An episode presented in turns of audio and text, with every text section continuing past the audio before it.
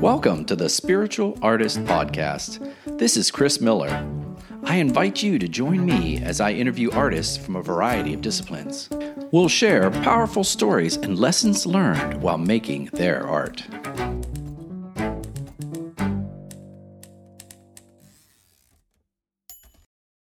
Good day. This is the Spiritual Artist Podcast, and you are with Chris Miller. I am excited for today's guest, mainly because I've known her for such a long time, and she's a real sweetie. What got me to this point is the, my exploration of body and mind.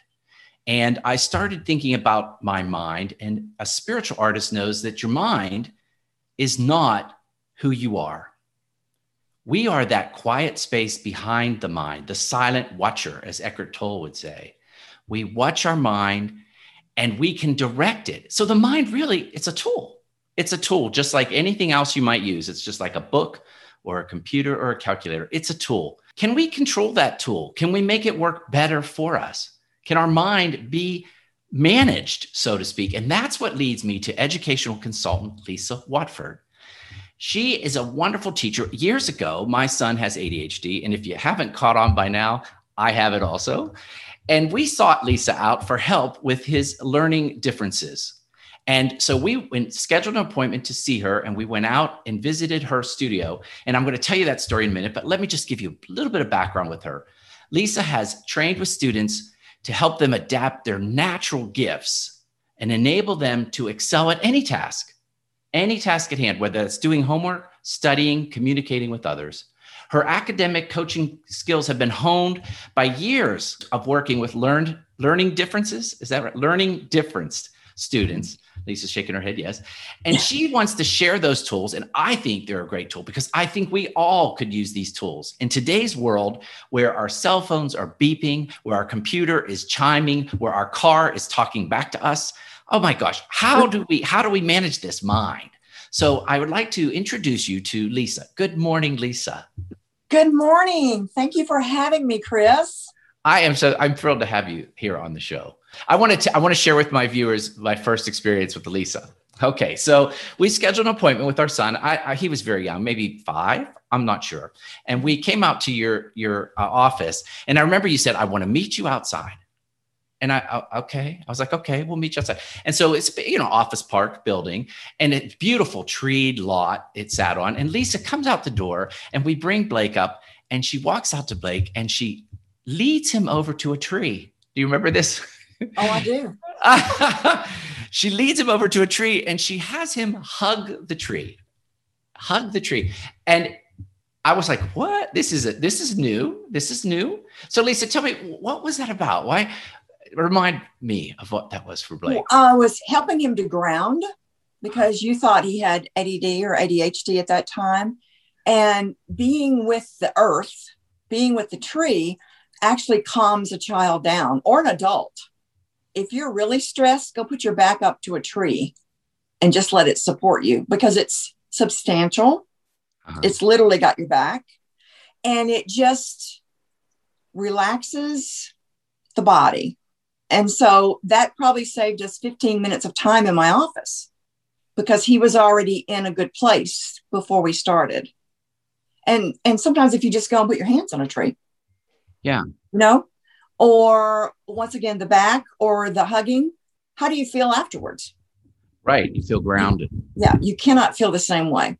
And children have so much information to be bombarded with so much information. It just gives them a moment to like, oh, and I know you guys thought I, I was nuts, and especially your son, but I saw in his eyes and I saw across his eyebrows that he relaxed. And that's the face, the body will tell you everything. So, Lisa, I, I love that story. I, I, was, and I'm a big tree hugger. I mean, by, by my very nature.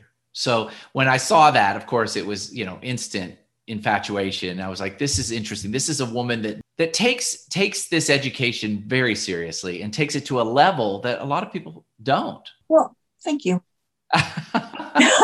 because if you can do other things instead of medicating, yeah. You know, if there are things that they can do organically, if you can if you can do things that are natural uh-huh. and they don't need medication, they feel much more in control. And a lot of things we can do I call it um, meditation instead of medication.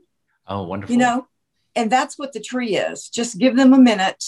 And, and sometimes kids will go out and give a laundry list to the tree. And I'm like, okay, need pen and paper? What, what, what do we need to do here? It's just whatever they can do to feel more grounded and balanced. And if you'll take five minutes and do something before studying or before focusing on any activity, it'll probably save you 20 to 30% of the time. You'll do it that much faster because you've gone from way out here somewhere and you're coming in and you're learning to hyper focus on only what you want.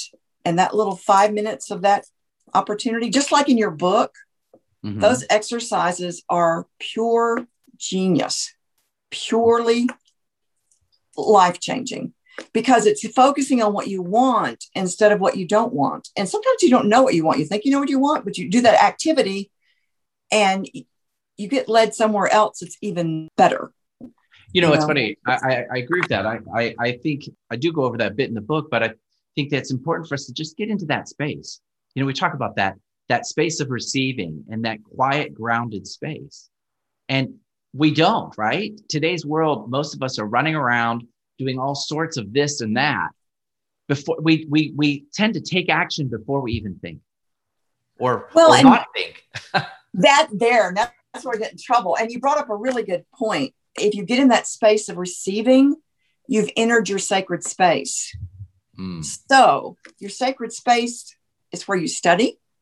Your sacred space is where you work. Your sacred needs to rise up and greet you. That means space that you're operating really needs to fit your needs. Uh, one of the first things I work on with students is called executive functioning, and it's organizational skills, study skills, and that kind of thing. You know, the simplest place to start make your bed. Uh-oh. That tells your brain, oh, I've got this. When you do that first thing in the morning, it just makes the rest of the day go better. And when you have a study space that fits the students' learning styles, the grades go up, their anxiety goes down. They're so much more relaxed because they have what they need right there. And it's usually really simple. It doesn't take very long to organize a student's space according so, to what they need. So everybody's different, though, I would take it. Right, right. Um, but if you think about it, when you have a good sheriff, it's got your back, you know, you've got your needs met before you start, you know, you're more productive.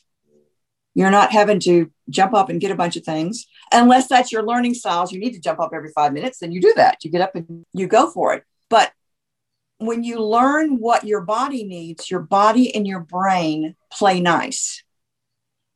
Oh. And, and, they communicate well. It's like a good marriage where there's good commun- communication instead of talking over each other or talking louder. The body and the brain have to be in harmony.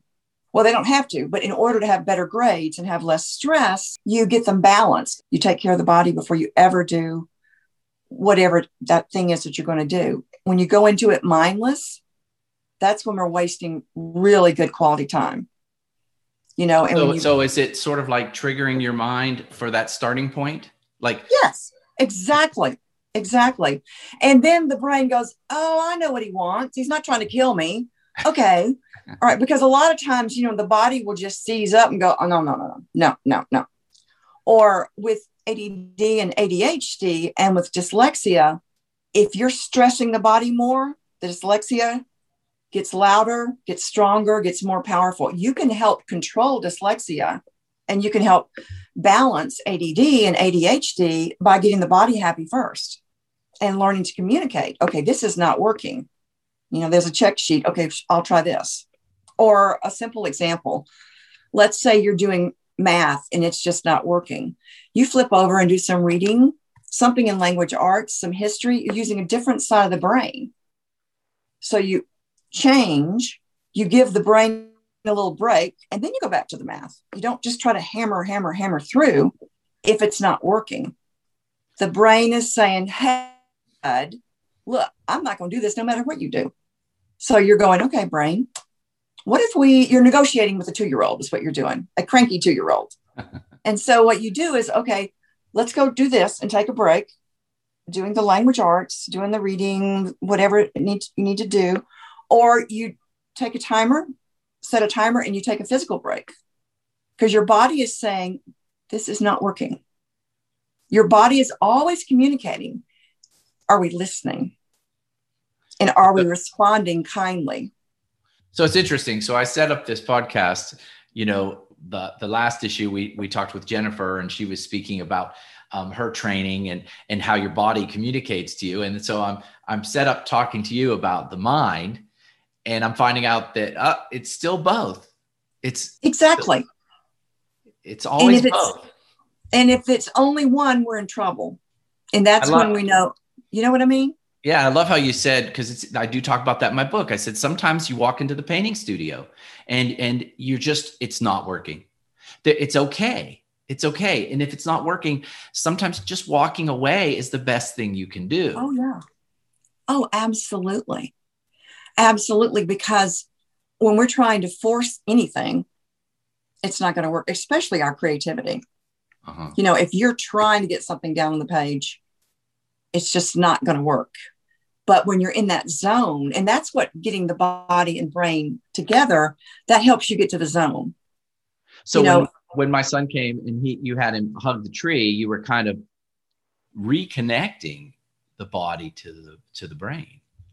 Yes, because he didn't want to be there. And I saw that when he was walking toward me. My brain went, uh oh. I hadn't planned on hugging that tree. Um, I hadn't planned on him. Pre- what I wanted him to do is press his back to it. Um, and he did. But once he did that, I thought we're going to be okay because he was walking as if why are we doing this? And who's that lady? And so it just it just helps to take a minute to see, okay, now it's like really good communication. What is it that I need? And if you'll get quiet, your body will tell you. And, and I teach my students to do this, and they hate it at first. And they go, I know, I know, I know. You're going to ask me what I need. I don't know what I need. And I'm like, well, just sit with it, you know, and then something will something will bubble up you know, something that's not working. Um, when we set up their study space, their desk or wherever they're working, I have them clear everything off first and bring things back one piece at a time. And I said, okay, is it motivating you or distracting you? And we do that with everything. And you'll be surprised how little they end up on their desk because they understand it's it's a distraction. And then I have them um, get a black mat to put down on their desk, like a desk blotter because that tells the brain, oh, this is serious. We're focusing. It's like the artwork that you're sitting inside the mat. It's framing the artwork. So this is the the work that's been framing to we're going to do. So this is not where we're sitting there pleasure reading. We've got to focus. And so the brain's like, okay, this is not pleasure reading. Okay, I'm on it. But I'm telling the brain what we're going to do, but I'm also making sure the body understands that I'm working in harmony with it. And when I don't, it just doesn't work. It's it's forcing and it's pushing and everybody has a tell. My shoulder will get a little weird. I'm pushing it. What's your tell? Do you know? I bet you do. I don't know. Uh, I okay. guess my partner would know. All right. we'll have to. We'll have to. You can watch me and see what my tell is. You know. All right, I'm made. Um, I noticed when with Blake, one shoulder goes up just a tiny bit. Wow. Just a tiny, tiny bit, and that's the beauty of Zoom, um, because you can really zoom in on what they're doing. You can really watch the dynamics of what's going on in their face and their their expressions, and it's just a lot of fun because their grades go up. So I can't believe this. So you're actually uh, focusing on when you, you know, Lisa, do you re- realize how rare that is? I mean, how many educational consultants actually watch the body posture of the per- of the student while they're teaching? I think just to be even aware of that is amazing. Well, they taught me, the students taught me that because I had a, a athlete tell me this. He goes, you know, I just can't pull anything over on you. And I'm like, no. He said, so you know what I'm lying? I was like, yeah you know, and he said, Well, how is it that you know? And I said, Well, I'm watching your body language. And he said, But teenage boys can fool anybody, but we can't fool you. I'm like, you know, because sometimes they're fooling themselves because they want to look cool and they'll act yeah. like they understand something. And I can just tell that they don't. And then I call them on it and they're not happy with me, but we start to work through okay, your body's saying this. And then I tell them what I'm seeing. And what happens is they learn to be effective communicators with themselves. And then they can go out and be more effective communicators with everyone else because so you're, sort of building a self-awareness to them. Yeah, it really is. And it starts with a lot of students. I get a lot of really smart students that have never had, and they either get to middle school, somewhere in high school, or in college, and they hit a wall because they've always been able to do it without ever really having any techniques. When they tell you, no, you're right, I've never learned how to study. So then we down. And once I understand how they process, we start playing with different ideas. And so studying, test taking, it's a game. You have to give the educational system what they need, but you need to get the information in a way that you can take it in so, so you can Okay, so I will share that with our listeners. So, how I reconnected with Lisa is my son is older now. He's uh, 16, 17, and he's taking his ACT tests. And and so um, we reached out for Lisa to do some training. And so I was fascinated, Lisa, when I sat in and watched you with him. Um, she had him write, and it, correct me if I get this wrong. She had him write his name. Lisa had him write his name in three different color inks. She said, write it in blue, red, and black. And then she, I believe you covered him up and you slid the paper off and asked him where his eyes go. Like, what does he see mm-hmm. first? So, h- how does that work? I mean, um, I was I was teaching. Um, I'm special ed certified, K through 21. I also uh, am regular ed certified, and I have a master's in education. And I had these kids that just could not learn certain things, and I knew they were brilliant. I knew it. I just knew it.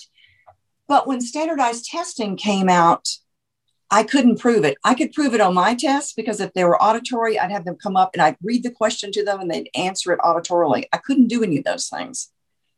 And I'm like, okay, there's got to be a different way. There's, I know how brilliant this child is. And so I started uh, studying color don't know why. Um, but first, I found the black background. I was teaching a reading program, and if I put it down on a black background and they open their book, it popped because, you know, this desk blotter, and I just had them use a piece of black construction paper. When you open a book, the work is framed.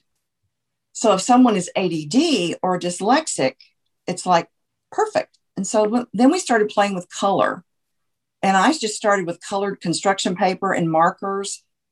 And what I noticed was people were affected by color, which makes sense in oh, art. I'm an artist. I would think it oh, makes sense. Well, it's, it's, exactly, but who who takes that over into the learning arena? That is what's so wonderful, you know. Well, I appreciate that, but these kids were struggling, and it was breaking my heart.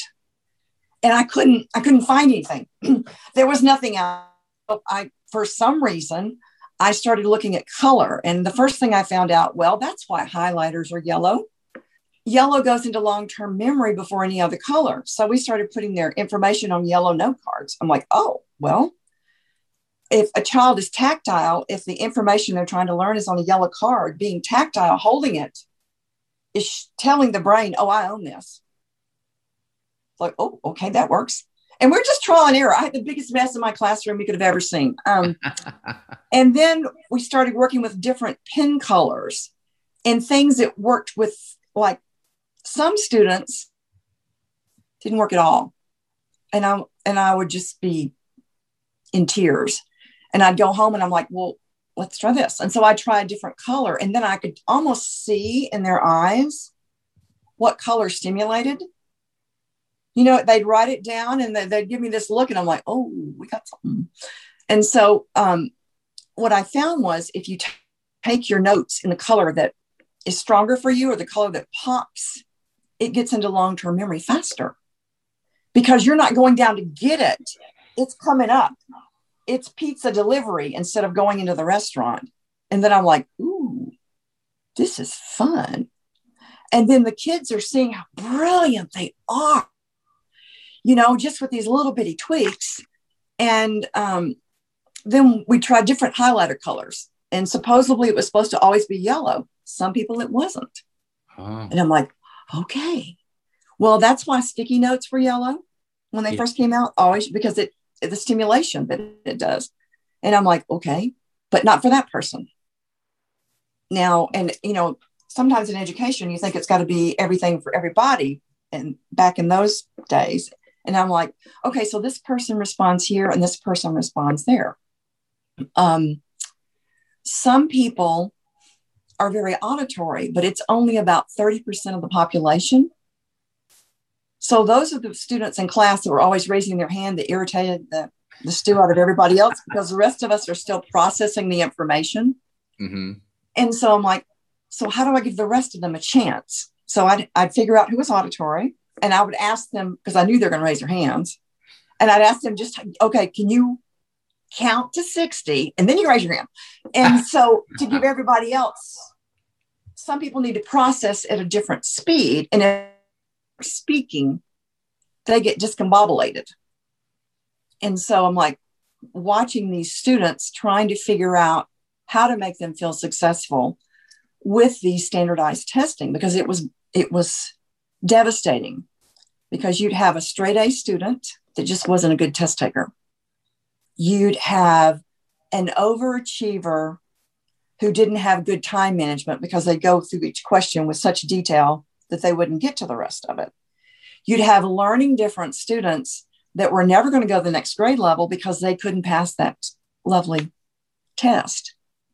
And so I'm like, okay, so what do I know? Tests aren't fair. What can we do to make them fair? There's a way to make them fair if we understand how someone processes. So you understand what the test wants. You have to understand what you need to get that information into memory and then being able to pull it back out. And some students, when they do the colors and they do the notes in colors, they'll test, they'll close their eyes, they'll see the ink and the words just kind of come up on the page because they're visual. So here's you know? a question. Here's a question mm-hmm. for you because I love this. Um, so what I'm getting from this is that we're all different. We're all exactly. different. We're, but I do think we're all intelligent, and and in different ways. Yes. and so the the key for anybody listening to this is to uh, to, to to to step back, watch yourself, and see this this being that I am so um, I was teaching a behavior class this week, and I, I tell the students that I like to talk in third person, and I'll say, "Chris is is grumpy today," and and it it, it allows me to step back from who I am mm-hmm. and go, "Why is Chris grumpy? Is it because his partner said this at, at breakfast time?" You know, and it gives me that distance. And and I think what I'd like to to convey to the listeners to this is that we often we have to step back from our mind and say, okay, mind, how do you work? Are how do you work? Do you like colors? Do you like sounds? Do you like to move when you learn? And only when we distance ourselves and watch the watch our mind, and and you're teaching us all these ways to do that. Like, is there a way that someone listening to this could could figure out very quickly? Am I visual? Am I audio? Am I kinesthetic? How, do you how do you figure that out with someone? Well, I think the simplest way is um, say Blake walks into and you say something from another room. Would he say, I hear what you say, or I see what you mean? Okay, so that would tell us if he's auditory or if he's visual. And then if you look at look around your room, I'm assuming that color is important to you. Mm-hmm. So that tells me that you're visual. And usually Along with that, you're tactile, which I know that because you paint. And that means small muscles, things you can touch. But it also means you need to relate to the people that you're working with. What that tells me is if the student is that way, they need to find a tutor that they can align with. They can't go in and just cold get the information. They have to have a heart to heart connection. And that's what's so important with the work that I do, my job is to open up their heart first. I don't teach from the head, I go from the heart. And so once I find out what they need, we go from there. And you can pretty much tell if someone's really auditory uh-huh. by how much they talk, you know, and how quickly they can respond to things. And then you can tell if they're tactile, which is once again small muscles, or kinesthetic, which is moving large muscles. Are they athletic? You know, they do they do a lot of things in that line. That tells you they need to move. So if that's them, they probably need to move before they crack the book open, if they even have a book anymore. They probably need to go take care of the body and go shoot some hoops or do something and then go to work. Because what you can do is na- navigate and negotiate with your body and say, okay, body, we're going to go get some activity, have some fun, but then we got to sit down and study. And so you you negotiate with your body instead of beating it up. The other thing I do with my students is I'll say, How long do you think you can study and really be on task? And they'll say 30 minutes. And I'll say, Okay, let's make it 15. And they're like, What? because uh, what will happen is students will be there for hours and the parents think they're studying and they're staring at it, but they're not engaged with it. So I'll say, okay, we're going to set a timer for 15 minutes and let me know when you lose your edge. And then we back it off. So maybe they can study for eight minutes and then take a two minute time break. Do you see what that does for the brain? The brain knows you're not trying to kill it. The brain knows in eight minutes we're getting up, we're moving, and and so you it, you do little bites of things instead of cleaning up the whole kitchen. Just unload the dishwasher. Don't go in there with the attitude oh, I've got to clean up the whole kitchen, because then the body and the brain are like, okay, I can do that. And then when it, sometimes I set the timer, I'm going to do this for five minutes because then it's no pressure. And then I, I can do more. You know, and the, the same is going with the body. You know, don't stress it out. Let's start with eight minutes or whatever and take a break. And then we move it to 10, and then we move it to 12. But don't sit down to try to study for two hours, especially if there's some learning differences. You know, some people can can do that and it's very, very effective most students will sit there for the two hours, but what if you had studied for 30 minutes and it was really rich and productive mm-hmm. instead of the two hours? You know, that's that's the difference. And when they start to learn their kind of body clock and their grades go up and they realize how smart they are, it's just so much fun. It's just, there's a lot of laughter well, as you've seen with Blake, there's a lot of we've had a lot of laughter. Well, I, I think that that's one of the things that that you've taught me too is that it's important to help them establish confidence and and I think in our system we try to make everybody conform to the same way. You know, you have to work this way, and realizing this is for adults. Every everyone listening to this, how do I work? And it's okay. Am I better, like you said, am I better sitting down for three solid hours or am I better sitting down for 20 minutes, jumping up and doing something else, sitting down for 20 minutes, jumping up and doing something else, you know, giving your that break and to appreciate that we're all intelligent. Oh, yes. I remember we just don't got, do it the same way. I'm sorry. I remember, Lisa, I got an argument with a guy years ago at a Christmas party, and he was one of these guys that got straight A's. And he insisted that certain people were more intelligent than others. And I said, no, I think people are intelligent in in a different way. Some people are ah. intelligent kinesthetically, some people are intelligent audially, some people are verbal, some you know, but we all have different intelligences and I think it's I think it's a disservice for us to say, "Oh, this thing is intelligent, this person's not." We just haven't we don't see their intelligence. We're not taking the time to see that unique intelligence. You are though. You you're sitting down and you're looking at these people and you're going, "Ah, oh, it you just need to see it in color." Or, "Oh, you need to see it in word." Well, and it's it's fun because once you they already know what works, but they need the validation and I can tell them why because they think they're different. They're not. They're these geniuses. Um mm-hmm and it's so much fun when you give them permission to do things differently. Because let them do it differently when they're at home studying. Let them do it differently in the classroom. If it's not bothering anybody, allow them to be who they need to be so they can soar. And it's just um, a hoot. Uh, an example is I worked with a, a daughter and we finished, and the mom said, Would you work with me? And I'm like, You know, sure and we had done executive functioning for the daughter and gotten her her um, study space organized And I said, okay, send me some pictures of your office and then I'll mark them up in notability and I'll tell you how to move things around. Because I'd worked with the mom enough that I knew what she needed. And she had this big office, and I almost cried because it didn't support her. There was nothing of her in there. It was sad. And so I'm I'm looking at these pictures and I'm thinking, oh my gosh, she's got this big office, but it doesn't have her back. She's got a big office. She doesn't have her her seat, her space, nothing, nothing is working. And so I get these in Notability, and then you can just draw an arrow and you run move things around. Now I just do this on Zoom. You know, they're just we're just doing there's the camera around and we move things around. And so I started mocking things up, and then I would get stuck because there were there were some things that weren't working. And I'm like, well, if I'm stuck, imagine how she feels.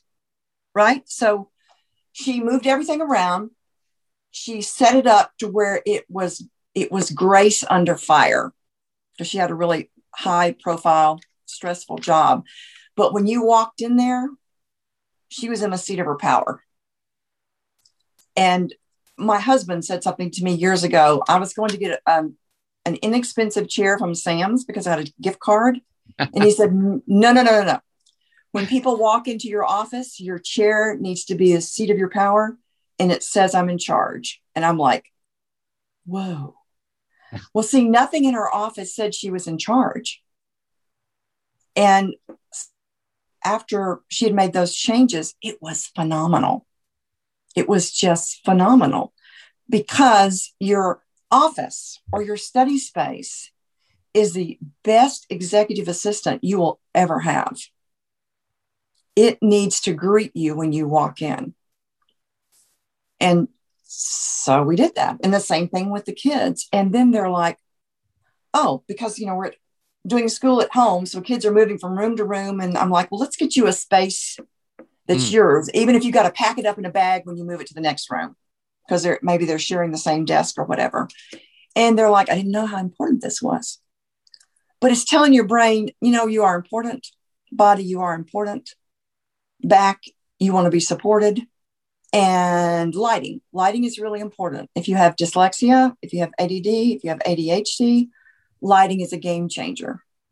Um, usually, direct lighting is not as beneficial as indirect, especially with dyslexia, because if the light is too bright, the words dance on the page almost like they're underwater and glistening. So it needs to be off to the side. Some people do better with a light, a task light at on the left. Some do better at the right. So you put it there. Okay, look at the paper. All right, you move it over there.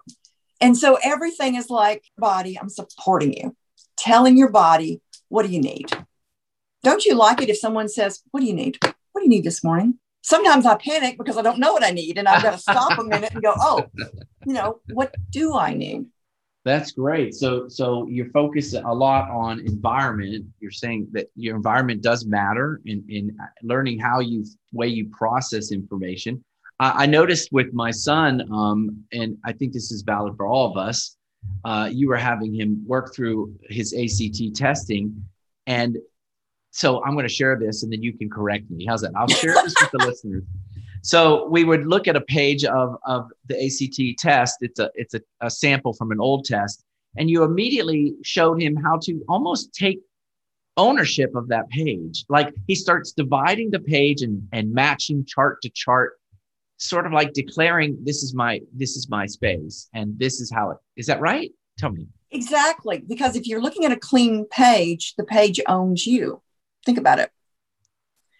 And once you put pen to paper, because he's tactile uh-huh. and because he's visual, that works for him. And the kids call it tagging the page, you know, because they can literally tag the page. And what happens is the brain goes, oh, oh, I know something about this. Once you put your pen to paper on that test, you're you're giving some ownership. So let's say your name Christopher. Let's pretend someone can't spell Christopher. you don't have to start with the ch if you realize that the name that top is in there you just write top and you start to build the word. Or if you look at there the word chris and then you spell the word top and then you spell the word her. You don't have to have the whole thing. The brain needs to see something. So when you put pen to paper you're telling the brain oh we got this and it's just like spelling a word that you don't know, you probably know something of it. Uh-huh. So you you put down something, and then there's a kickstart. There's this. The brain's like, oh, okay, I know what we're looking for. The same thing when he was marking up the page for those tests. One of the things they're testing is to see can you take all this information and only figure out the little part that you need. So they're giving you way too much information to see if you have the ability to extrapolate out what you need. And that's why we were marking it up and blocking it so that the brain is seeing parts. When you've got so much information on the page, when you're visual, like he is, uh-huh. it's an overload. And so the way we were blocking things on the page, we could see parts instead of seeing the whole page because the, the whole page is just like the brain's like, uh, I want a nap. But when you when you find a way to layer it, it just simplifies. You know, it's like exercising. You can't do it all at once. It helps if you kind of warm up the muscles a little bit. Uh-huh. Just, you know, and that's what we're doing, warming up the brain. And and that's why we were doing the tapping with the fingers. Okay, yes. Yeah, so to explain this to the listeners, it's hard to, describe. Like, go ahead. Um, well, EFT, which is the emotional freedom technique, does a tapping technique all through the body, which you can't do that in the classroom. So all it is is just touching your uh, thumb to each finger, nice and slowly, and just breathing and pushing the air of the belly out. Because as you know, as a yoga student, when you change your breathing, everything changes. And when we get nervous, we hold our breath. That's the first thing we do. So when you push the belly out, whatever's been going on in the body, it's going to release. And then what'll happen is with ADD and ADHD, the right and left hemispheres of the brain balance. And that's when the communication starts. That's why this is so important for anybody to do. Just thumb to each finger nice and slowly. You don't have to do a lot of speed. But if you if you just do this for a minute, you'll feel a shift, I expect, right now. Oh yeah, it's a um, calming. Oh, it really, yeah, it really is. And so with students during a test, I have them put their hands on their desk. And, and then later they'll go, I know who tutored you. it's like, and they'll like, or they'll say, Miss Lisa, I met one of your students. I'm like, well, who? And then we're figuring out. So anything that you can do. And, and you know, we did the PVC uh, pipe roller for um, Blake, just a piece of PVC pipe about 11 inches long, two and, and uh, three eighths yeah. wide shoes off, socks off, and you just roll the bottom of your feet, that does the same thing the tapping does. Some kind of activity like that to balance, to balance out the body. And what happens is you can lob information in faster and they retrieve it faster and they hold on to it. But if you haven't done those things, it's going to take longer. So why not take a few minutes, do a few activities before you start? Because the brain's going, okay, we got this. And then the body's going, okay. And then they can communicate. So this, so, so much of this is about um, different ways to meditate or ground yourself before approaching. It's almost like all this is pre-work. It, it, it, exactly is because the time that will save you is a game changer. It's because it's like you've gone in and you are focused and you, you don't even know what you're going to do yet, but you you're on it. You don't spend those five ten minutes trying to figure out what to do. Your body and brain have figured it out while you were spending those few minutes. And so then you learn okay i'm working on this um, history. It's not working.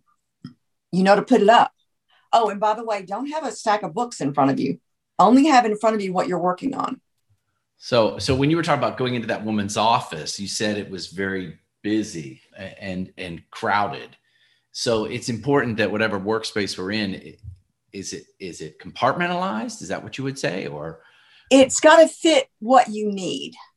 Uh-huh. It's got to, it's like your learning styles. What does it need to look like? What I've learned is if, if you figure out a template for how their brain processes, and that's what we're doing with Blake, mm-hmm. it doesn't matter what they throw at you, you've got your template for success. And I've said this many times everybody's a genius.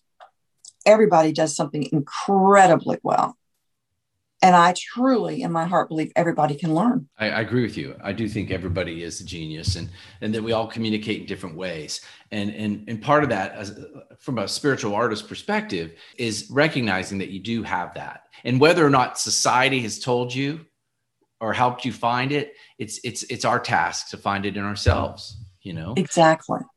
So if exactly. someone, let me ask you, if someone doesn't have a, a, a Lisa uh, at Watford in her life uh, or his life, how, how would how would what would you recommend for them to, to a first step toward this to, to well, learning how their mind works and I think it's what you said is go to third person. That was a great idea. Uh, and just kind of watch yourself from third person, you know, like, okay, why am I doing it like this? Why does this, why is this working? Yeah. You know, if we're doing things that are working for us, there's got to be a reason yeah. you know okay and then if it's not working okay what's what is it about this? Um my husband was taking a really important phone call and in my brain i thought he's going to be up and moving in a moment because it was a really um serious phone call and it was like and i'm watching him because i and it and when he was walking back and forth back and forth back and forth and then he stopped and i knew he had the answer. You know because that's how he was processing he was processing it processing it through his body and that's the thing is we process everything through our body. This is this is totally my opinion. Uh-huh. i think all learning differences are stuck in the body.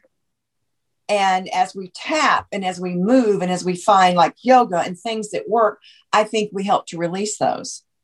I i really um that's one of the reasons i find tapping so healing because somewhere we've got that sort of stuck energy or stuck feeling. Mm-hmm. And once you're you're tapping, it's able to move on through. That's why rolling the feet. That's why tapping the fingers. That's why you're moving. Because when you're moving, you're processing. I mean, processing, processing, processing at a high rate of speed. Definitely. And let's say a student sitting in their desk and they're just moving back and forth, moving back and forth, moving back and forth as they're taking a test. If I go over and ask them to stop, the brain's going to go, Do you want me working? I can stop moving, but I'm going to stop processing. I remember you teaching me that back when Blake was younger. That um, that the problem with our school system is they think you're only learning if you're looking straight into someone's eyes, and if you're sitting still. And you know they have those uh, balls now. Like I think you recommended, mm-hmm. like to right. sit on a ball and roll, and that would be me. I I, I like my chair rolls, and I need to move around.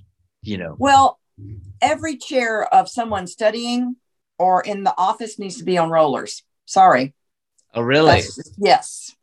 I'm sorry, but it, it really doesn't. You need to be able to move because you need to be able to work your hips. You need to be able to work your shoulders. You need to be able to flex around. Um, when we first were in COVID, my back was really hurting me. And what I realized was I have a really nice chair at the office, as you heard earlier. and I was working from the dining room chair and I, I couldn't move. You know, it wasn't on uh, casters. And as soon as I got a rolling chair in there, I was fine because you need to be able, anybody, one that's not kinesthetic, needs to be able to support their body. And when I'd move up, well, the chair didn't go with me. And so immediately I was fine. And it was because here I am telling everybody else they need to set their space up to work for them. I didn't do it for my chair. And it just makes a huge difference because it's it's emotional support, it's physical support, and for you and for me, you know, having a comfortable chair. I want to share one last thing that I love that you uh, that that you remind me of, and I share all the time. I was out yesterday, as I told you, at a festival, and I ran into a woman, and she was talking about her son who had ADHD, and and I said, "You should give him gum." I did, and she goes, "What?" I said, "Let him chew gum," and she had never heard that and and you're the one that ran that by me is that when a child chews gum it helps sometimes for adhd it helps their mind oh yeah focus it's that it's kind of like doing the tapping you know it's it's giving it's giving balance kind of relaxing everything that's going on around them. They need some element of control. Give them something that they can do that will give them harmony in their bodies. Right. You know, and then peppermint. If they need to study, make sure it's mint because mint um, really stimulates the brain. You know, little peppermint. Like I've got peppermint oil in my water, just a tiny bit of peppermint oil in my water, ah. just because it keeps me alert. the things you've learned are endless, Lisa. well, it's just because I love those kids and I don't like seeing them suffer. I well, just don't like seeing them suffer. I know? agree. And I, I try, I focus on the kid and everybody because we all have a little kid inside of us that that we needs to be heard. Well, I thank you for sharing these wonderful ideas on on the show, um, and I look forward to uh, you're continuing with Blake on his his learning adventures. Um, is there any last thing you'd like to share that I haven't covered? I think just be kind to yourself and listen to your body. Your body will tell you what it needs. Mm. You know, if you just take that quiet time to figure out what that looks like, that's, I believe, is what the game changing piece of all this is. Because once again, we are all brilliant. We are all brilliant. I, yes. I agree. And it's finding your brilliance. Find it's there. It's there. Yes. It, yes. Everybody has it. Well, thank you. I, thank I, you. I, I, appreciate it. It was a great interview. Talk to you soon. Thanks. Thank you. Bye. Thank you for listening to the Spiritual Artist Podcast. Whether you're following the show on Apple Podcasts, Spotify, or Google Podcasts, make sure you choose the subscribe button so you'll receive new segments when they're released. Plus, check out my new book, The Spiritual Artist, now available on Amazon.com.